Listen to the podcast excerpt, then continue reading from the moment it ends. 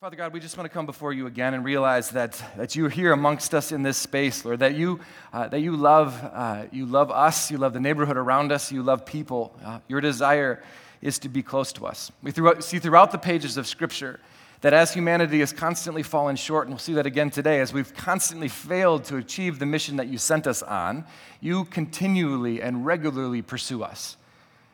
Lord, every other major religion in the world is about us as people climbing our way up to the gods. But you saw that that's impossible, that we can't do that. And so you said instead, let me come to you. And we see that in Jesus. That you met us in, in our brokenness while we were still sinners, you died for us. God, may we feel the abundance of that love on each of our lives, no matter what we're going through. That we realize that your love and care is for us whether we have done well this week or poorly, and that your hope is that we can thrive. God, may we experience you today through your word, through the message that we're going to, that we're going to hear in a minute. May that draw us into a deeper relationship with you and a better understanding of who you are and motivate us to live the kind of life that you want us to. We pray all these things in your name. Amen.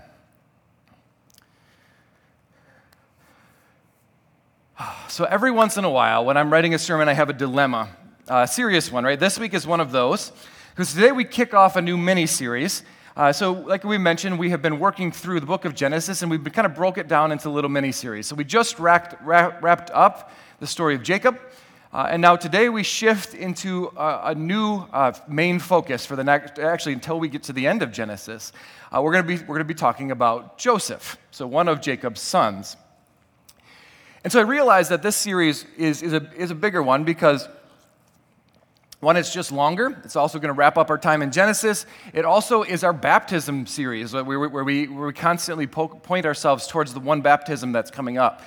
And so I wanted to kick off the series with, with something memorable. I wanted, to, I wanted to show some clips, maybe to get everybody involved, but I couldn't figure out which one. Which one should I show? That was my, my dilemma, right? So the obvious choice for what clip to show when you're starting a series on Joseph is probably this gem from the, from the Broadway musical starring the one and only Donny Osmond, right? So maybe you remember it, but this, right? He, first of all, looks. Re,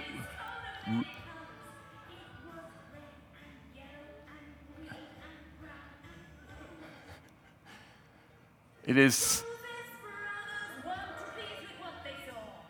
I was amazed at how trippy this whole thing was. I, I, I don't think I'd ever seen it. I saw it as a high school musical once, uh, which is a totally different thing. And then I watched a few clips and I'm like, what is happening here? Like the whole time he, that clip, by the way, is really long. We cut it down, but like the whole time he's like mesmerized that he's wearing a coat. Like I'm like, that shouldn't be the reaction. Like cool coat maybe, but like, how does this go on? Anyway. So I thought, I thought about kicking us off with little Joseph and the amazing Technicolor dream coat. Uh, but then I was thinking, well, if I'm going to show a clip about uh, the Technicolor Dreamcoat, there might be one that's a little bit more appropriate, uh, that relates a little bit better. Maybe you remember this one. Uh, some of you already know, but now you really know, right? Yep.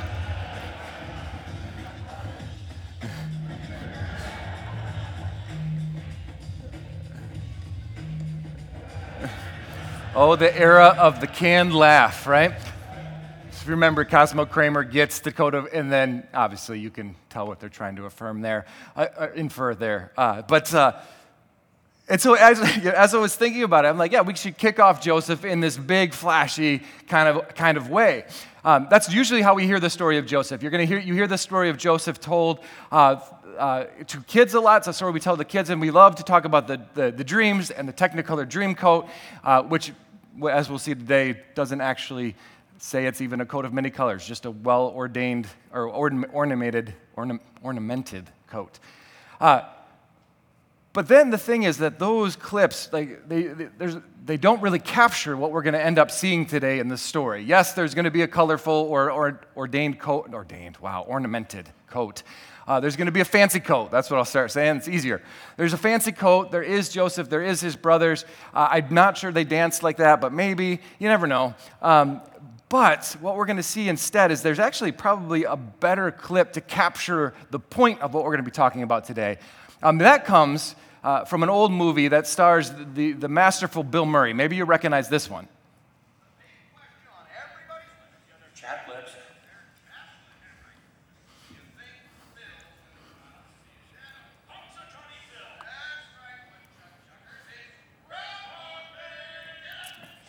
There you go.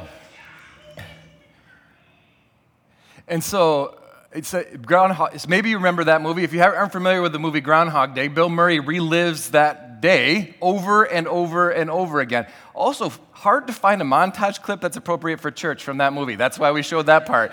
Uh, learned that lesson too.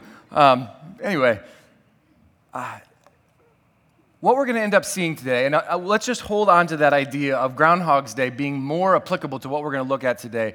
Uh, and I'll see if I can explain to you why, because we've made it to Genesis 37. Uh, so, we, as we've been working through, we made it to Genesis 37. Uh, where we are kind of in the story is that Jacob and Esau have kind of made up at this point, and so now Jacob's going to live out his life with his kids. And what we know from Genesis 35 is that Jacob has 12 sons. Right? So it says in Genesis 35, uh, Jacob has 12 sons. The sons of Leah were Reuben, the firstborn of Jacob, Simeon, Le- Levi, Judah, Issachar, and Zebulun. Uh, the sons of Rachel were Joseph and Benjamin. The sons of Rachel's servant Bilhah were Dan and Naphtali. And the sons of Leah's servant Zilpah were Gad and Asher. So Joseph has 12 sons. Now, eventually, those 12 sons are going to become the 12 tribes of Israel. Um, remember, if you remember at the end of our, our, our, our stories on Jacob, we, Jacob's name was changed to Israel. And actually, as we read through scripture from now on, whenever they talk about Jacob, they kind of use those interchangeably. Sometimes they call him Jacob, sometimes they call him Israel. Uh, and, um, but that's, that's kind of where we are. So these 12 sons are going to eventually become the 12 tribes of Israel. But what we find at the end of the book is that we spend most of our time focused on one person. Uh, it's, this, it's the longest single narrative in Genesis except for Abraham. So you talk about Abraham for a significant portion of the beginning of, or the middle of Genesis. And now we're going to spend a specific, uh, an extended period of time focused on uh, the oldest son of, of Jacob's favorite wife, and that matters, Rachel, which is Joseph. Uh, we saw at the end of Jacob's story uh, that, he, that there was some family dynamics going on there. We saw favoritism amongst his wives. So Jacob was na- married to somebody named Leah and somebody named Rachel. And then they ended up in this little competition to have more kids, even including their handmaidens in there, as you saw uh, in this list here. Uh, and we've got this tension because Ra- Jacob clearly shows favoritism towards his wife Rachel. Uh, and then now what we'll see today is that favoritism continues out into her son and his son Joseph. Jo- yeah, Joseph. But our story picks up in chapter 37, which says this Jacob lived in the land where his father had stayed, the land of Canaan. This is the account of Jacob's family line. Joseph, a young man of 17, was tending flocks with his brothers, the sons of Bilhah and the sons of uh, Zilpah, his father's wives, and he, and he had brought their father a bad report about them. Let's pause there for just a second and see if we can grab a couple different things out of there. So, our story starts in Canaan, which is where, where the, it's the promised land, the land that God gave to Abraham. And Joseph is a young man. He's 17 years old, uh, and he's out in the field with some of his brothers, specifically Dan, Naphtali, Gad, and Asher. Right? So, the, the sons of the, the handmaidens, not uh, Leah in this particular case. Now, the Bible doesn't tell us what happens, but we do know what that uh, we do know. What we do know is that when jo- Joseph comes home, uh, he, he has bad things to say about his brothers. Now, I, I, I, very much think we're not told what the bad things were, and I do think that's very much on purpose. It just says that he gave a bad report of them. Uh, one of the things, if you had read in the, the, the, in the section right before where we got today, we, like I mentioned, we skipped a portion that, that we'll deal with next week. But in the portion that we skipped, you'll see that the biblical author here has no problem giving us the specifics of where these brothers mess up. So, in the stories that come uh, from Genesis 35 to Genesis 37, it's a mess. Those particular um, brothers are doing a whole bunch of things that are not, uh, are not helpful or constructive in any kind of way, and also very destructive. Uh, and in those stories, we're given pretty clear details about what those things are. But in this line, we get something different. It just says Joseph's out in the field with his brothers, and when he comes home, he tattles on them, right? They did something that's probably annoying, but he's got to go, Dad, they did this, right? It's setting up the dynamic that we have between Joseph and his brothers. Uh, that, that he's, he's the annoying little brother, right? That, that even though, you know, when we're out in the fields, it's the brothers doing their thing, but we can't, we got to watch out for Joseph because he's going to tattle on us, right? That he's the annoying little brother that was always going to run back to daddy, uh, whereas the rest of us, what's said while watching the sheep stays while watching the sheep, right? Um, which was a, if you had brothers growing up, you know that dynamic. I, I did. Um, we actually uh, reg- we made rules that if, you, if, if we, we weren't supposed to fight, right? But if we did and somebody got hurt, you weren't allowed to cry. If you couldn't stop crying, we just buried you in pillows until you were done, right? So, uh, and that was the agreement. Uh, except for my younger brother Matt, sometimes would break that agreement, but then, you know, then you make him pay later. So that's all that happens, right? So, no, I'm kidding, kidding. So, right out of the gate, we see the tension in our story. If you've been with us through Genesis, you might be starting to understand the groundhog clip already, but let's keep going through the story. Genesis 37 3. Now Israel loved Joseph more than any of his other sons, because he had been born to him in his old age, and he made him a richly ornamented robe. I made a, made a richly ornamented robe for him. When his brothers saw their father loved him more than any of them, they hated him and could not speak a kind word to him. So what we see here is that Joseph's already out on a bad foot with his brothers. Right? He's the little, he's the annoying little brother, he's the tattletale. And now he's got a special kind of relationship with Jacob slash Israel, right? It says straight out that Jacob loved him the most. We've seen a problem with favoritism from Jacob already, so we can assume this is even, well, we know this is even more on display. Because not only can they just perceive that their father loves Joseph more, he gives them a visual reminder that they have to constantly look at. So it says that he gave him a special ornamented, or yeah, ornamented. I got it right that time and thought I didn't. He got, a, got him a fancy coat. Know, it, we've maybe historically have talked about it as a coat of many colors, perhaps. Uh, it, either way, the point that they're making is that it was flashy, it was, it was easy to see, it was very expensive, it was different than what everybody else would wear. And so, what we have here then is we have this, these feelings of animosity that start to be created. Joseph is the annoying little brother who dad loves best and is even giving special treatment to. Now, a coat might not feel like that much of a special treatment, but to get a coat that's ornamented or does have multiple colors in it was incredibly expensive. Dye was hard to come around. It would have been, uh, it would have been a major, major purpose. It would have been similar to you. Let's say you work with your brothers, and uh, and and one of your parent and your dad loves your brother more than you, and so he buys him a BMW. You guys work at the job site. Every day your brother pulls up in that BMW. You're like, son of a gun, there it is again, right? Right in your face. Clearly a very expensive gift. You didn't get a BMW, he did, and he's going to drive it into your workspace every day just to rub it in. And you can imagine in the midst of that space, the animosity that's created amongst the brothers there. Not, the, well, the brothers towards Joseph instead. It's not, to, it's not hard to see why they have a beef with him, right? But that's not all, because it keeps going on in verse 5. It says Joseph had a dream, and when he told it to his brothers, they hated him all the more. He said to them, Listen, listen to this dream I've had. We were binding sheaves of grain out in the field when suddenly my sheaf rose and stood upright, while your sheaves gathered around mine and bowed down to it. His brothers said to him, Do you intend to rule over us? Will you actually rule us? and they hated him all the more because of his dream and what he'd said. This is one of those things where you're like, come on, Joey. Like, really? Like, you're not picking up what everybody else is putting down here, right? You already can tell that your brothers are annoyed by you, by the whole tattletale thing. Then there's the fact that they won't talk to you or they can't say a kind word to you. And then you're going to go ahead and drop this dream on them, right? He's just, he's not catching, he's not catching uh, what's going on here. Um, he's like, he, essentially, he walks up into this interaction like, I know you guys all hate me, uh, but have you seen my coat? It's pretty colorful and awesome. Um, by the way, I had a dream, and all of you eventually are going to serve me. Cool, right? Again, that just burning rage, we can kind of see where that's starting to come from. Because the story keeps going. Jack, Joseph actually has another dream. This time, it's about the sun and the moon, um, the sun and the moon and the stars all uh, bowing down to him too, essentially saying, both my, our father and your mothers will do it as well, um, which even, even Jacob has a little bit of a hard time with that one, though it says he ponders it for a bit. And so this whole situation keeps, keeps getting worse and worse until it comes to a head in verse 12. Now his brothers had gone to graze their father's flocks near Shechem.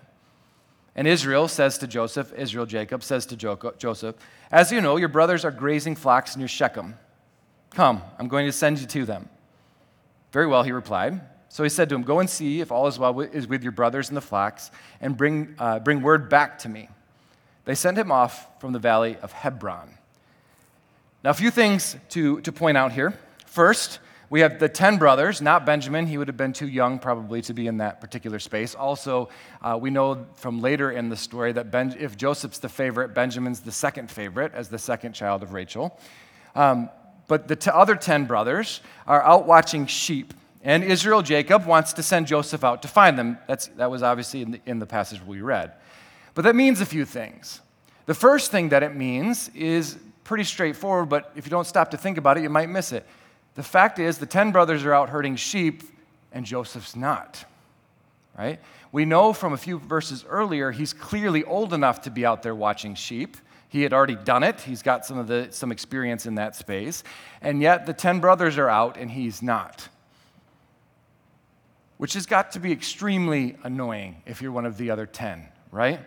Especially because it's probably summer, which makes it, to be, makes it be a, re, a really uh, difficult time to herd sheep in the first place. Why we assume it's summer is because the brothers are a long way from home. Actually, if we can throw up this map, we know that Joseph starts in the valley of Hebron, which is down there in the south. And what we'll see in a few minutes, he gets sent to Shechem, but they aren't even in Shechem, they're up in Dothan, up at the top there. The fact that they are so far away from where they started means they had to drive their sheep a long way to find food which means it's not the time where it's just all over the place. So if you're one of the 10 brothers who has to walk all that way, by the way, through the heat of the summer, where Joe is back at home, totally relaxed until his dad sends him up, and he's going to show up in his dumb coat, you can start to realize where that tension's coming from. I, I know we've hit that hard, but so does the Bible in that way. So Joseph goes to find his brothers. They aren't at Shechem. They're at Shechem. They're at a nearby place called Dothan. And while he's coming to see them, uh, he's coming wearing his coat too, we know that, uh, they decide it's time to get rid of him. That we can't handle this guy anymore. He's walking up in th- this ornamented coat. He's annoying. He doesn't have to do anything. Father loves him best. We can't, we can't figure out how to get along with him. Like, this is just not working. And so they actually agree to kill him. They say they're going to, but Reuben feels like the, the oldest of the, of the brothers feels like that's a little too harsh. And so instead, they do this. Verse 23. When Joseph came to his brothers, they stripped him of his robe, the richly ornamented robe he was wearing, and they took him and threw him into the cistern. The cistern was empty, there was no water in it. Again, probably the summer. And they sat down to eat their meal. As they sat down to eat their meal, they looked up and saw a caravan of Ishmaelites coming from, the, from Gilead. Their camels were loaded with spices, balm, and myrrh, and they were on their way to take them down to Egypt. Judah said to his brothers, What will we gain if we kill our brother and cover up his blood? Come, let us sell him to the Ishmaelites and not lay our hands on him. After all, he is our brother, our own flesh and blood. His brothers agreed. So when the Midianite merchants came by, the brothers pulled Joseph out of the cistern and sold him for 20 shekels of silver to the Ishmaelites, who took him to Egypt. There's a lot of really interesting things in that passage I want to point out quickly. So, first, Reuben convinces them not to kill him and throw him into a cistern. So, if you kind of just get a visual of it, it doesn't actually change the picture or the picture of the passage that much. But if you're wondering how the cisterns work, uh, this is a Israeli cistern. Um, it is it, there's a little rope ladder that goes down into it and a small hole. Uh, and when you, if you were to go into something like that, it would look like this underneath. So cisterns were big. Um, they'd have pools of water in there, but they were also big enough, like to carry many jugs and things like that. And so they tend to be very, very large. Um, and then there would be a section of, with water and a section for staging. Uh, this particular one is dry, so was the one in um, the story of Joseph. But that's kind of what you're picturing if you're talking about a cistern. So the Bible actually tells us that Reuben's plan was to circle back and eventually let Joseph out. But while they're sitting down to eat lunch, they see a band of Ishmaelites, which is interesting. I want you to hold on to that thought. Don't forget that we're talking about Ishmaelites. We'll talk about that again in a minute. But they decide, well, I guess he is our brother. He's our flesh and blood. We probably shouldn't kill him. Plus, we don't gain anything from killing him. We do if we sell him, though, right? We actually will have some money. So that's what they decide to do. They don't kill him, they sell him. And so he heads off with the Ishmaelites. They go home. They actually end up then staging uh, his death. So they have his, his ornamented coat. Uh, they kill uh, an animal, cover the coat with blood. They, they, it shreds a little bit. They go home to Jacob uh, and tell him, hey, an animal ate Joseph. And this is the interaction there in verse 34. Then Jacob tore his clothes, put on sackcloth, and mourned for his son for many days. All his sons and daughters came to comfort him, but he refused to be comforted. No, he said, in mourning I will go down into the grave to my son. And so his father wept for him. So here we are again. We played the clip at the beginning and said the, the, the, clip from Groundhog's Day better captures what we're looking at, and maybe you're starting to be able to see that. We've worked through the book of Genesis, starting all the way back at the very beginning, and time and time and time again, it feels like we've seen this particular story. Last series, we focused on Jacob and Esau. We saw Jacob hurt Esau, and Esau uh, swear to kill Jacob. Clearly, the tension uh, between the two was great. We see broken, hurting families. We actually see that even in, this, in, the, in the passage just listing out Jacob's sons. We see that you had, a, you had tension between Leah and Rachel. You have tension between the, their, their, uh, their, their servants as well. That, you, that there's this brokenness in all of these family relationships that's now being carried forward. We had hoped the cycle was broken at the end of Jacob's story, but here we are again. We saw it with Jacob and Esau, but before that, we saw it with Isaac and Ishmael. Quick side note, by the way. Another repetition in this story. His brothers, it says, it actually goes back and forth. It says they're going to sell Joseph to the Ishmaelites. But then it says they, the Midianites are actually the ones who pay. There's, it's because you can call them either one of those things. They're the same group of people. But I think the Bible picks the Ishmaelites on purpose. Thought this was kind of cool. If you remember, there's been a time before, right now, in which somebody who was rejected by their family and sent south into the desert.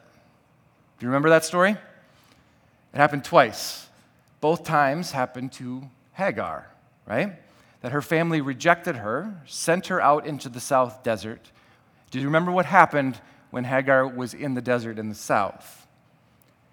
Both times she comes to a spring. And in that spring, God meets her there. It's Beer Leoi Royoi. It's hard to pronounce, but it, but it essentially means the one who sees. Each time a family member has been sent away thinking they're dead to the south desert, God meets them and sees them there. Interesting, right? Who, do, who did the brothers sell Joseph to? To the Ishmaelites, right? Ishmael being the son of Hagar, who was met in the south desert to find new life. Joseph thinks he's dead, sold into slavery, headed south into the desert, given to the Ishmaelites. I don't know. Interesting, right? Because if you know the story of Joseph, what's going to be what's going to happen is he will be seen in Egypt. I don't think that's an accident. But back on track. We had a brokenness between Jacob and Esau. We had a brokenness between Ishmael and Isaac. Well, maybe not with the two brothers, but definitely between their mothers, right, with Sarah and Hagar. But that's not all.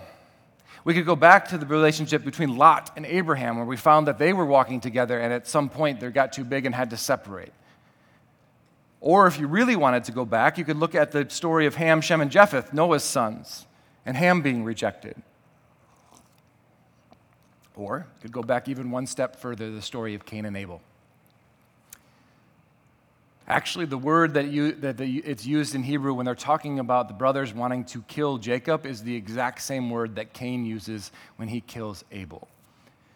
This whole story is pointing us back to all the stories that we've seen over and over and over and over and over again, we're seeing the same cycle repeated, and each time it feels like it's getting a little bit worse. What day is it? It's February 2. It's Groundhog's Day all over again. We have repetitive family brokenness. We have favoritism, murder plots, lies, deception, division. It's all busted.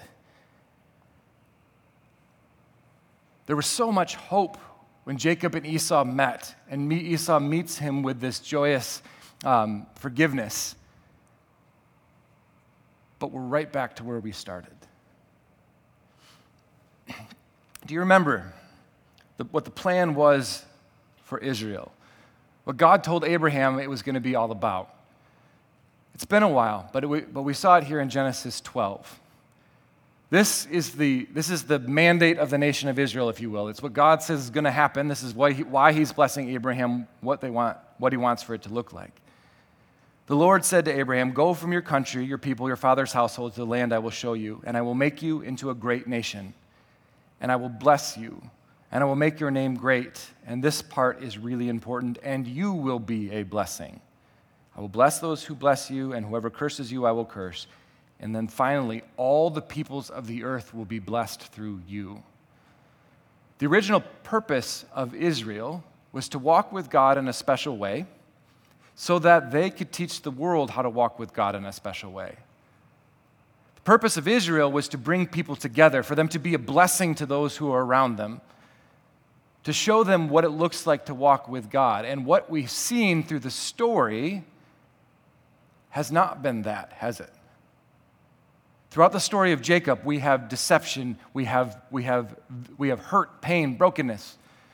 Through the story of Isaac, we have it. Through the story of Abraham, we have it. Through the story even before Abraham, we have this cycle of brokenness in which God's people are not blessing the people around them, they're actually dividing them instead. Three generations, each filled with more brokenness than the first one. Each time we end one of these stories, we keep hoping for something different, but we keep getting more of the same.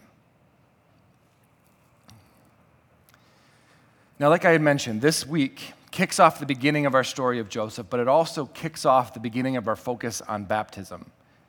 In five weeks, we're going to be going to the shores of Lake Michigan at Camp Geneva for our one baptism celebration. If you're not familiar with that, you can see the promo video we played a couple weeks ago on, on our YouTube channel or Facebook. Um, it's an amazing celebration um, in which we, we just celebrate God moving in people's lives in that way. and I actually think that if, if this is the story that's going to kick off this series, I think it's perfect for that. Because I actually think that many of us can relate to that feeling that we get reading through Genesis. Many, as, many of us have lived into, lived into this story. The feeling that as much as everything changes, it stays the same.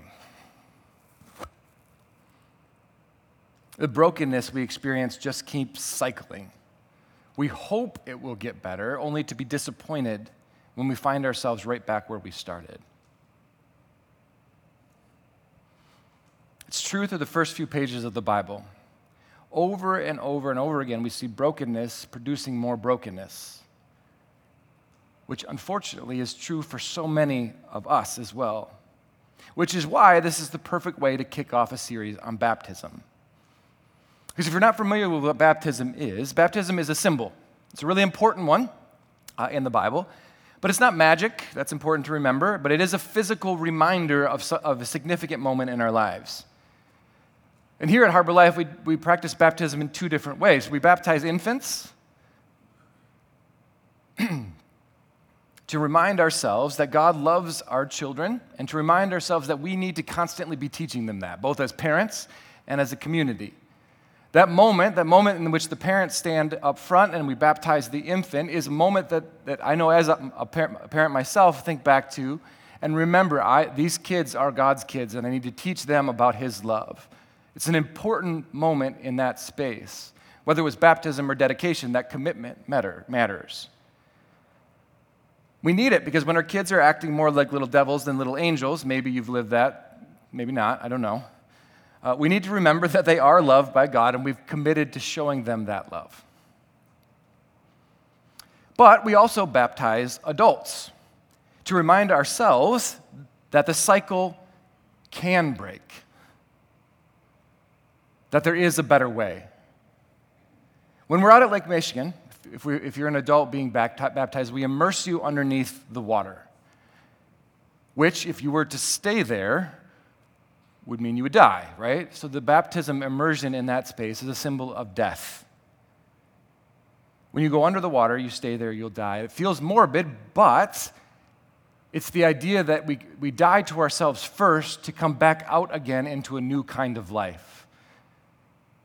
That we may have these cycles of destruction in our lives, cycles of hurts, the things that we seem like we keep coming back to time and time again. But if we're willing to die to some of that, we can find new life in Christ.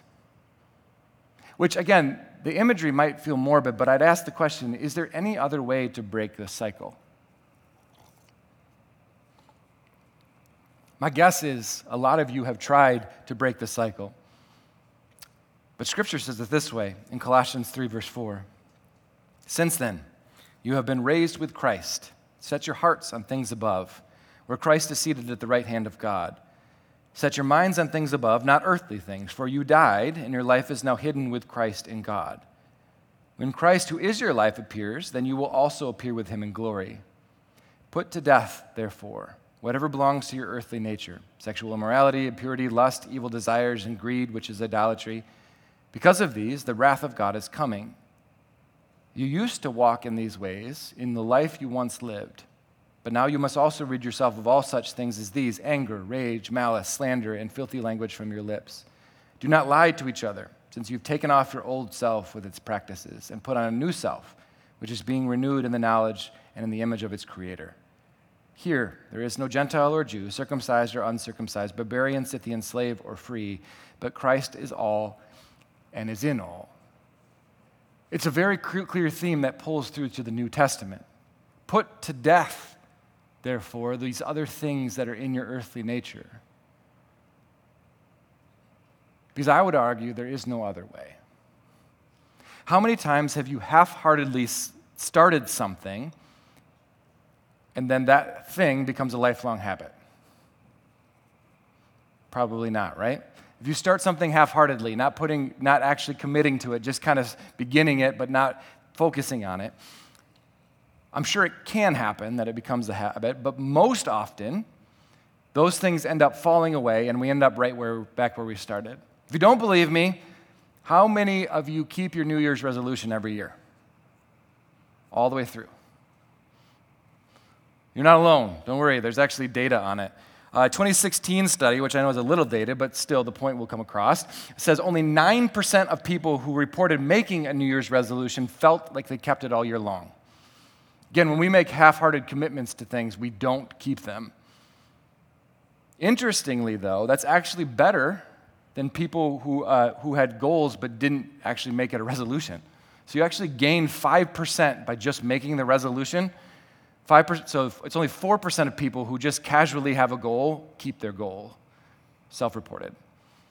Whereas if you make a resolution, you move up to 9. But either way, the point still stands. That when we haphazardly or half heartedly try to change something in our lives, what we find is we don't end up breaking the cycle. What we see in the story of Joseph is that same thing that, that yes, we saw some positive movement in the story of Jacob, but without a commitment to it, it fell right back to where it was before. We see it in our lives as well that maybe we have some positive instances, but until, if we don't, unless we take it super seriously, we end up falling right back where we were before.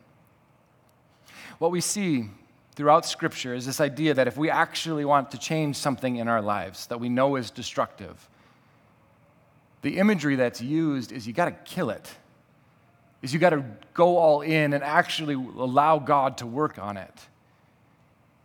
You got to wrestle with it and figure out what part of this is good, what part isn't. It's the hard work of our faith lives. That Jesus tells us there is a, there is a best way to live, but it's going to require a dying to yourself first. If you found yourself st- stuck in one of these cycles, I want to encourage you to wrestle with that.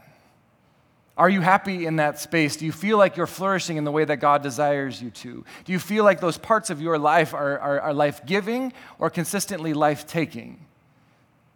Have you found yourself in a place of hopelessness where you think, there's no way I can get out? I'm just stuck here.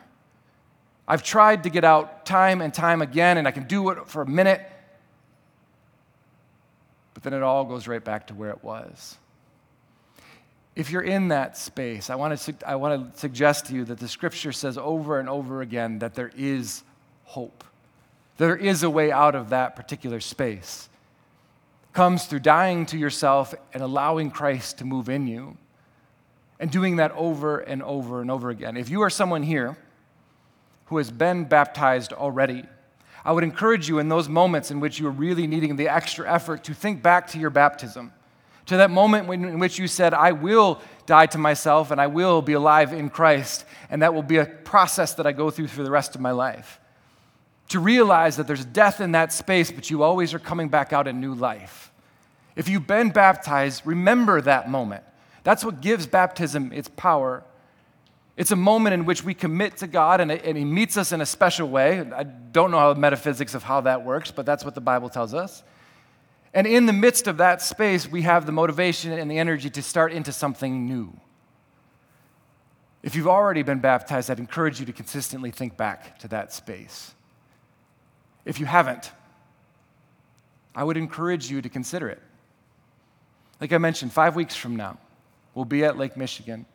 It's honestly, it's, I've said it before and I mean it. It's my favorite Sunday of the year. It is an amazing celebration in which all of our campuses come together, thousand people, more than a thousand people, a couple thousand people there, to celebrate these commitments that people are making. It's a, it's, it's, a, it's a moment in which, in which it's easy to think back and remember the kind of commitment you're making. And so I want to encourage you if you're wrestling with whether to, baptism is for you or not, we realize that baptism is not a declaration that you have it all together. It's not. It's not what it's about. We don't. I don't. Nobody does. It's not what you're saying in baptism. What you're saying with baptism is I'm committed that in those moments in which I'm trying to break a cycle, that I'll remember that I can die to myself but become back alive in Christ. It's a moment that's saying I'm going to make a commitment at this point to follow Jesus and I trust that his way is best even though some days I'll do well with it and some days I won't. It's moving into a space that, in which you say, I'm going to mark that commitment that I've made with a physical reminder, which we call baptism, so that when I find myself struggling again later or find myself falling back into the cycles I haven't been able to break, I have a moment I can remember and a moment to restart again. Again, if you've already done that, Maybe spend some time this week or these, for these five weeks reflecting on that, what that means to you. If it's something you'd like to do, I would encourage you either to reach out to me or Lisa directly, or you can sign up online. We'd love to have a conversation with you about what that looks like. We have eight people probably now that are going to already be baptized, and I'd love to see us bring 20. The fact of the matter is, left to our own devices, we'll probably fall into the same cycle that Israel does, throughout three generations that so many people tend to, that we only tend to, that, that as much as things change, they stay the same. But one of the key promises of Scripture is that if you're willing to do it differently, there is one, a better way that exists, and two, you can find it in Christ. Will you pray with me?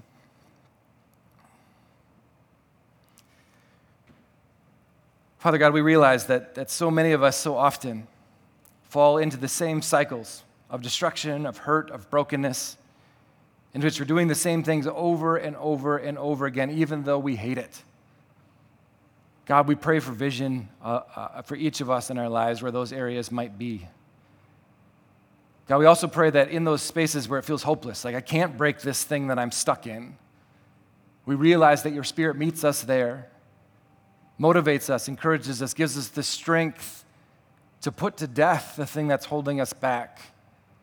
Not so that there's a void, but so that there's a space for something new to grow.